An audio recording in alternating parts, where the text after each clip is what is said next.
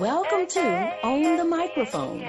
Join me, Bridgett McGowen, an award winning international professional speaker and owner of the independent publishing company, BMcTALKS Press.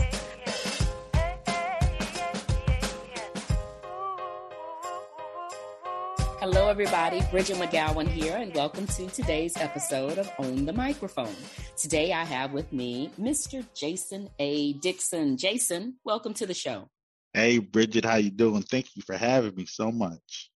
I am doing well.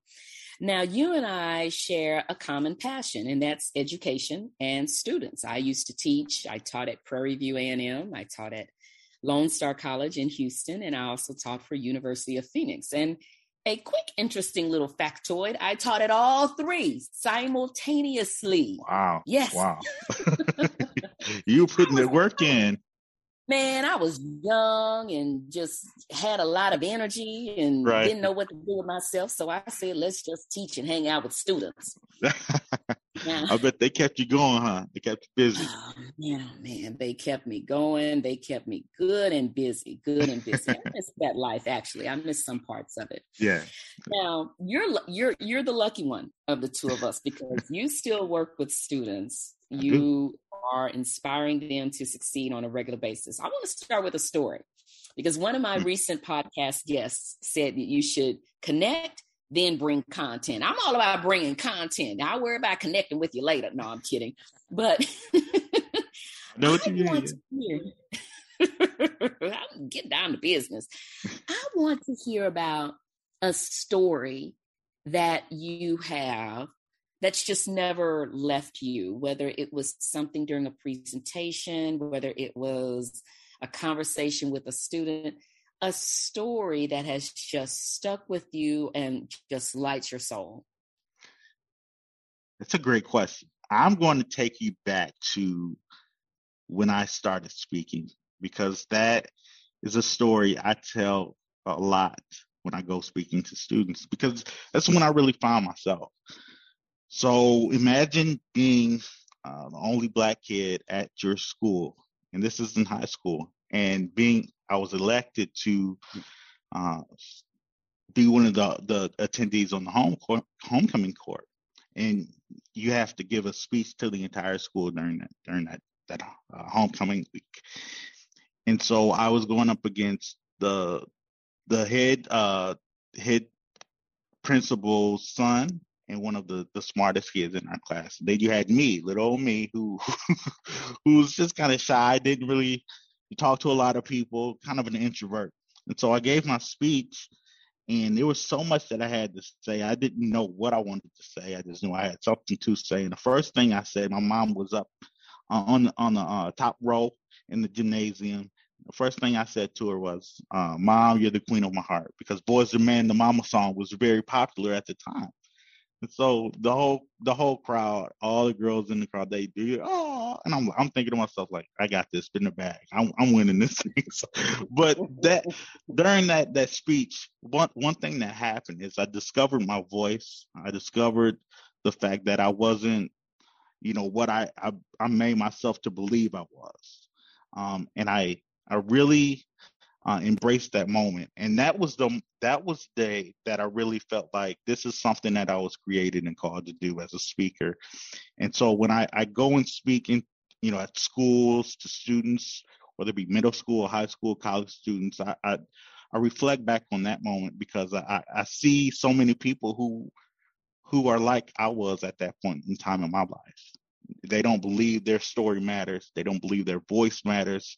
They don't believe their they're not important because they may not be the star of the football team or the head cheerleader or, or the head of student council. And so they don't think their story matters. And I tell them your story matters because it's you. And there's never going to be another you in this lifetime. So embrace it and become the best version of yourself that you can be. Wow. I I hear you completely. And it's really interesting how this fearful moment was this moment that's just never left you and was something a pivotal moment right. in your speaking career. Now, that was high school. I was I was on homecoming court too in college. Okay. I, I was surprise, surprise, Jason, I was miscommunication. Oh, really? Wow. Yep. Me and Theo Johnson. Yes, sir, we were Mr. Miss yeah. Um, you remember it like it was yesterday. oh, I was so fine too with my little copper dress on. You couldn't tell me a thing. but so how long after that? That was high school. How long after that were you making presentations on a regular basis where this was this was your thing, this was your profession? How long after that? Well, after after high school, that was my senior year. I actually won homecoming king also because of that speech. But after, yeah, but, yeah. So we after that, I, I, I went on to study at Bowling Green State University in Ohio, and I majored in uh, journalism. So I really went down the path of writing. I didn't know there was an opportunity or a platform for me to, to cultivate and hone my skills as a speaker. And and honestly, I wasn't ready to really dive into that. I mean, that was a that was a one-off, right? That was an inspiring speech, but I I didn't think in my mind that I could do this for a living. You know, I just had a lot of a lot of stuff to say. you know, so I didn't really think that it was something that I could pursue as a as a as a career. Uh, but what it did do was giving me confidence in terms of you know being able to communicate in some form or fashion. And so it really it really gave me the, the motivation to go down the path of journalism and and, and write. And that's and and ironically working as a journalist in, in college uh, and pursuing that career path during that time helped me improve my communication skills as a speaker. Do you start your presentations or when you prepare for a presentation is that where it starts with writing? Do you like do you write out a script? Do you write bullet points? Or do you just dive right into your powerpoint uh, deck and start designing? Do you do research? How do you mm. typically start preparing for a new speaking engagement? Oh great question great question. Well i have this saying and it's it's it's called start with the heart and, mm. and and before before I do anything, before I, I I prepare, before I you know research, I start with the heart. I was like, okay, like so really, what's in my soul? What is in my heart to to, to deliver to this audience? Uh, again, and, and most of the times, a lot of the times, actually, I'm talking to young people, and you know, you know, you know, from working with young people, you have to get their attention you have to find a way to get their attention because if you don't, you're going to lose them right off the bat. So one of the things I, I, I, love to do is start with the heart. I love to connect with them on an on an emotional level. And sometimes it's making them laugh. Sometimes it's it's giving them a story. Sometimes it's an, an attention grabbing moment that'll make them think. Um, so I, you know, I, I as I'm preparing for these these presentations, I start with the heart and then I start to write out. I envision myself. It's kind of like an athlete. I used to coach, so I, t- I implement a lot of the things that I learned as a coach into my presentations. I envision, I visualize what the, what the presentation is going to look like. No different than a LeBron James may envision himself going out and scoring 40 points in a basketball game. So I envision myself what what is this presentation going to look like? How can I connect with the audience? What can I do during this moment to make sure that they stay engaged? And ultimately, how do I get them involved? Because one thing I've learned is that when I give speeches, the speeches are never about me. They're about the audience. They're about how can I create transformation in their lives? How can I, I leave a lasting moment for them um, that they're going to remember for the rest of their lives? Mm. I like the the coaching analogy and just envisioning yourself winning, envisioning yourself scoring. It's it's like thinking with the end game in mind. You're mm. starting mm. with the heart, but also beginning with the end. What mm-hmm. is it? This is a this is a question that I always ask context when mm-hmm. we are doing a discovery call about a speaking engagement opportunity. The the question is what do you want everybody to know or to be able mm-hmm. to do by the end of my presentation that that's yeah. that's a question that i must ask before i hang up that phone yeah and it drives how my presentation is designed because mm. when i'm finding out from my contact, what it is they want the audience to know or to be able to do by the end of that presentation, I am essentially getting at the heart of what mm-hmm. you want me to accomplish on that stage. So it, it just makes me think of that reverse engineering concept right, with right. with your presentation. Yeah, that's yeah, you're, you're absolutely right. I love that, and and and really, it it like you said. I mean, asking that question, what can I deliver to the audience that's really going to and and getting getting that answer from the person who's who's reaching out to you it helps. It helps you in terms of preparing your presentation you know and knowing what it is that you're you're going to be able to deliver to the audience. Right. It keeps you from just kind of guessing and you know just kind of going going at it blindly. Right right. Everybody Everybody, Jason A. Dixon is the best for you. He is the he is the speaker for you if you want to know how to turn your goods into greatness. He is a motivational speaker who inspires students to succeed by helping them unlock their potential. With more than 15 years in the speaking game, he has made it his mission to transform lives with his powerful presence and presentations. He is no stranger to overcoming the odds or infusing his audiences with the belief that they can do the same.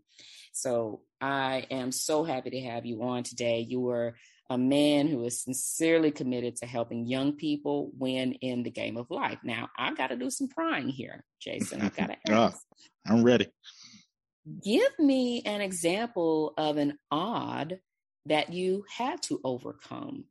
Mm. Great question. Great question. Well, I was I was uh, born with a disability, uh, and I, you know, throughout my childhood, I I never knew what it was. It was undiagnosed, and I, I would I was very clumsy. I struggled with my fine motor skills. It were there were just moments when I would be outside playing, walking down the stairs, and I would just trip and fall you know, and uh, eventually we found out when I was around nine, ten years old that I, I struggled with a, um, a, a disability that affected my hand and eye coordination and, and severely weakened my muscles. And I remember one time we went to uh, the doctor and they really couldn't identify what it was, but they made this diagnosis and said that, you know, my muscles would, and my legs would uh, weaken so much that eventually I would be confined to a wheelchair. Now, the interesting thing about this diagnosis was that I never knew about it. I, I didn't know about it.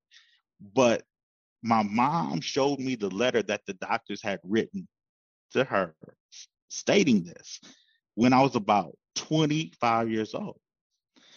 And the first thing I asked my mom when she showed me this letter was, okay, mom, hold up, time out why are you showing me this letter right now?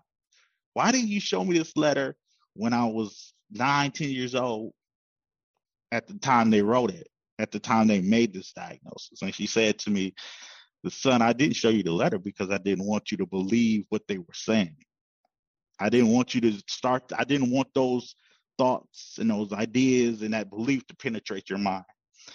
And I understood and, and I started to reflect back to moments during my childhood where I still had there was still evidence of the you know of the of the of the the disability affecting me but there were times where you know I would um, I was very fast you know a number of times where I was you know just embracing you know all the the, the gifts that I had you know and um and I, I, I thought back to you know I probably would have believed what they said at the time I, I would have never gone on to run track in high school. I would have never gone on to run track in college. I would have never, you know, gone on to do all the win homecoming king, all these things because my my mindset would have been different.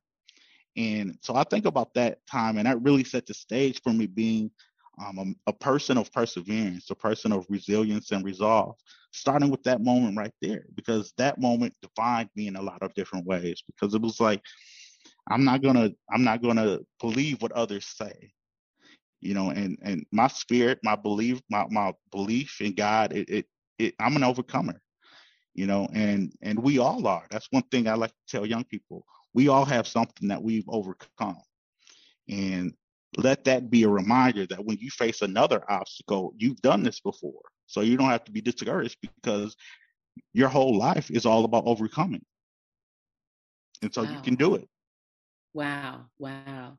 Thank you for sharing that story. How how long did it take you to get comfortable with sharing your story with other people? Wow. Yeah, so, uh, you know, I, I, it took a it took me a while. You know, it took yeah. me a while because of, it, you know, the I still had uh, it still affected me in a lot of different ways. It affected me when I wrote. Um, I would get made fun of when I would write. You know, people would tease me, you know, saying that I wrote like a kindergartner, I wrote like a little kid. So it affected me in that way. It affected me when I would drive. Uh, you know, it affected me. You know, I struggled walking in a straight line. So the conditions were still evident that the you know the, they still affected me in a lot of ways so i was really self-conscious you know uh, and and you know i told you i wrote i worked as a reporter in college um, i did a lot of uh, typing uh, a lot of recording um, but never writing because i just struggled writing so i would say prob- probably uh, i'm my 30s my 30s is when I really felt confident about that. Now that's a long time. That's a long time. But uh that's probably when I started to really feel confident about sharing that story with people. Well, you you have to be comfortable and confident with your story before you can comfortably and confidently share it to others in a way right. that they can learn from it. So exactly. It, it, as long as it takes you, everybody, there is no time limit mm. on when you should share your story and and what is you know too soon or too late or what have you. We have guests all the time who talk about being authentic and sharing stories. And I know some of us, a lot of us have some really tough stories out there. And it's you're still trying to wrap your minds around right. them and make sense of it. Like there's no way I'm getting on the stage. Y'all sitting here telling me be vulnerable, be authentic. Right. Hey, no way. Right. Right. So, yeah as eh, however long it takes you to get comfortable with sharing mm. your story you you take that time. Because i'm one mm. of those people too. You take the time that is necessary. And in a few minutes jason you'll be able to ask me a question. I have another one for you. Why is it important for people to know your story? Why why should everybody make mm. sure mm. that uh, their story ends up on others radars? Wow. Wow. You know what? I'm a reader and I, one of the things I love to do is go to Barnes and Noble and just sit in the uh, the coffee area and just read books. Sometimes they get mad at me because they're, are you going to buy this book? Like, I just sit there for hours and hours, and I love to just read the books. But if you go to Barnes and Nobles or any bookstore, you'll see thousands and thousands of books. And the reason that that is the case is because everybody has a story to tell everybody has a perspective, everybody has an opinion, everybody has some information, some knowledge that they feel like uh, can help make the world a better place or help change somebody's life. So when you think about the idea of people uh, people telling their story to others, just think of it like this: your story uh, could save somebody's life. It could change somebody's life. And like I said earlier, there'll never be another Bridgett. There'll never be another Jason. There'll never be another you for listeners. You're going to be the only person to ever exist. And so your perspective, your your story, the things that you've experienced, you're the only person who can tell that. And it could impact somebody's life in a tremendous way. And that's something I had to learn. You know, that's why I had to really become comfortable with sharing my story because how am I going to get up in front of young people and tell them to be true and tell them to be honest, tell them to give them their very best in school, sports, at home, wherever it is. And I'm not being true to myself and telling them who I really am and what I've truly had to overcome throughout my life. So it reminds me of something that another one of my guests said a long time ago. His name's Artesian. He mm. said something to the effect of, and I'm sure this isn't original to Artesian, but your mess, wait, no, no, no, your mess may be somebody else's message, right? Right. So yeah. even if you look at your story as being, oh, it's, it's, you know, it's so tough, it's so challenging, it's so difficult if you keep it inside, you are really shortchanging somebody who could really learn from you. Right. Exactly. You're right. You're right about that. What is your question for me? Wow. You know, Bridgett, I told you earlier, I'm a, a former journalist, right? So I, I love Uh-oh. asking questions. So, oh. so here, yeah. hey, well, you open you open that that can of worms. So now here we. so here's okay, here's my question. Here's my question. Uh, what is a, a story that you have that inspires you to keep doing what you do uh, in your life? I used to be a faculty development consultant.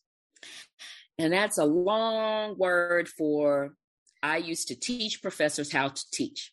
A mm. long mm. title for that's that's what I did. I traveled the country and I would present workshops and conference sessions and I would put on conferences with my colleagues who were also educators or former educators or administrators at colleges and universities around the country. Mm. And one story that keeps me fired up and motivates me to keep doing what I do is a lesson that some of those educators and professors and I would teach each other time and time again. And that was in those sessions, I would do topics, you know, on active learning or active lecturing or classroom management techniques or what have you. It didn't matter what the topic was when it came to teaching. This was one of the lessons or one of the, I don't know, yeah, we'll say lessons mm. that would come up all the time. And it was be the educator, be the teacher that you wish you had had when you were a student. Ah, I love that. I love that. Get rid of the titles, forget about the research. Don't worry about the awards you've won. Leave the ego and all that good stuff at the door and walk in that room and be the teacher, the educator, the professor, whatever title you want to give yourself. Be that person at the front of the room you wish you had had when you were out there in the audience wow. as wow. a student. And something else that I loved from those conversations was this you never know if your kind word that you share with a student is the first time an educator ever said anything positive right, to that right. student. So true. What what magic could that be mm. if you are the one educator who finally says, you can do this? You right. know what? Maybe your writing was horrible in junior high and high school, but guess what? We're in college now. We're going to fix that and you're going to be okay. You know what? Maybe you hated math. You, you just couldn't stand it. The sight of a calculator gave you hives, but guess what? in, in yes. college, we're going to turn that around. So I love it. Be yes, be the hero for your students that you wish you had had. Mm. And you just never know what that student needs. Yeah. Pour into that student. You may be the first educator to ever pour into that student. So all those kinds of conversations from those workshops and conferences and webinars that I would do with mm. those mm. educators back in the day, those those stories just kind of stick with me and remind me to just kind of keep doing what I do because talking to people in the speaking world like you, I'm getting all kinds of gems to share with the audience that they may never have heard before. Yeah, or they may yeah. never have had anybody say, You can do this. You've got yeah, this. I've right. overcome XYZ, so you can too. So that's kind of what keeps me. I, I, love it. Look, you got me. You got me ready to go back to school, Rich.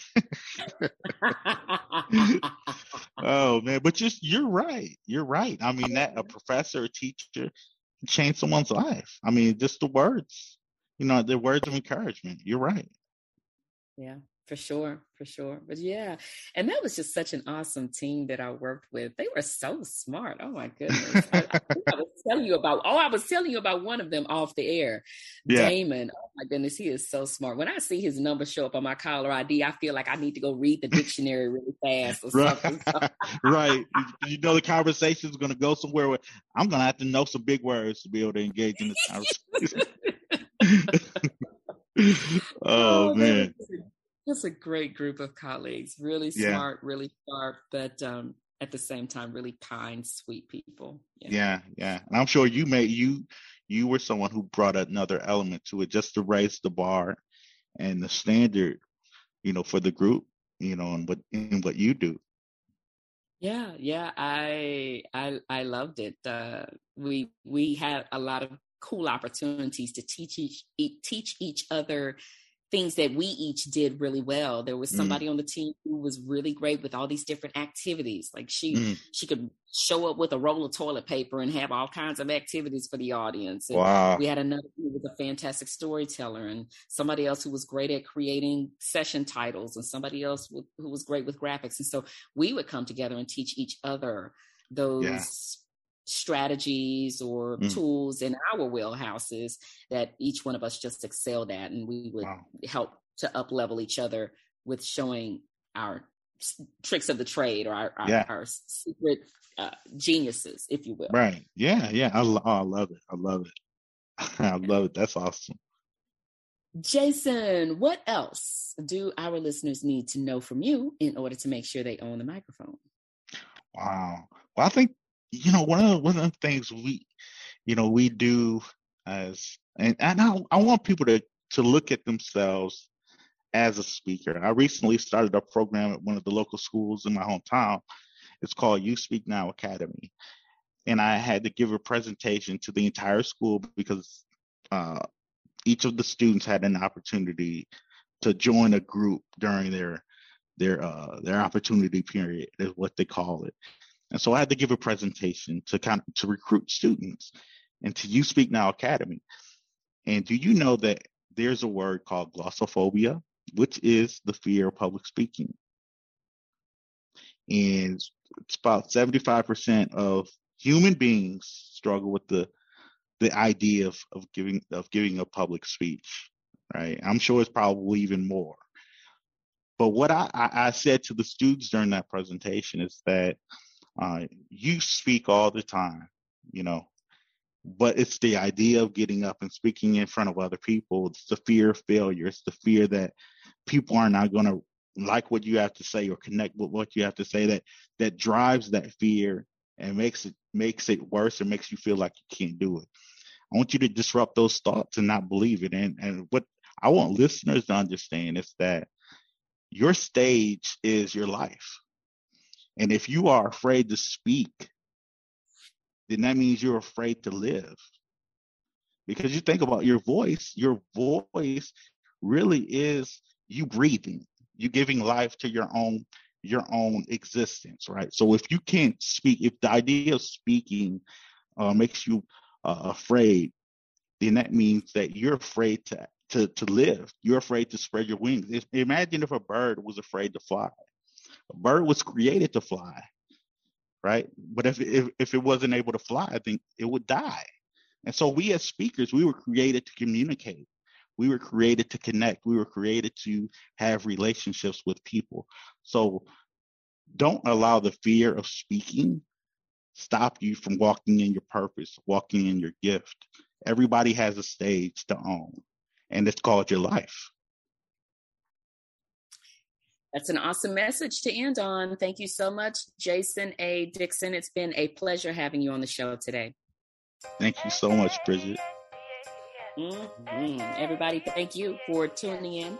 Until next time, this is Bridgett McGowen. Make sure you always own the microphone.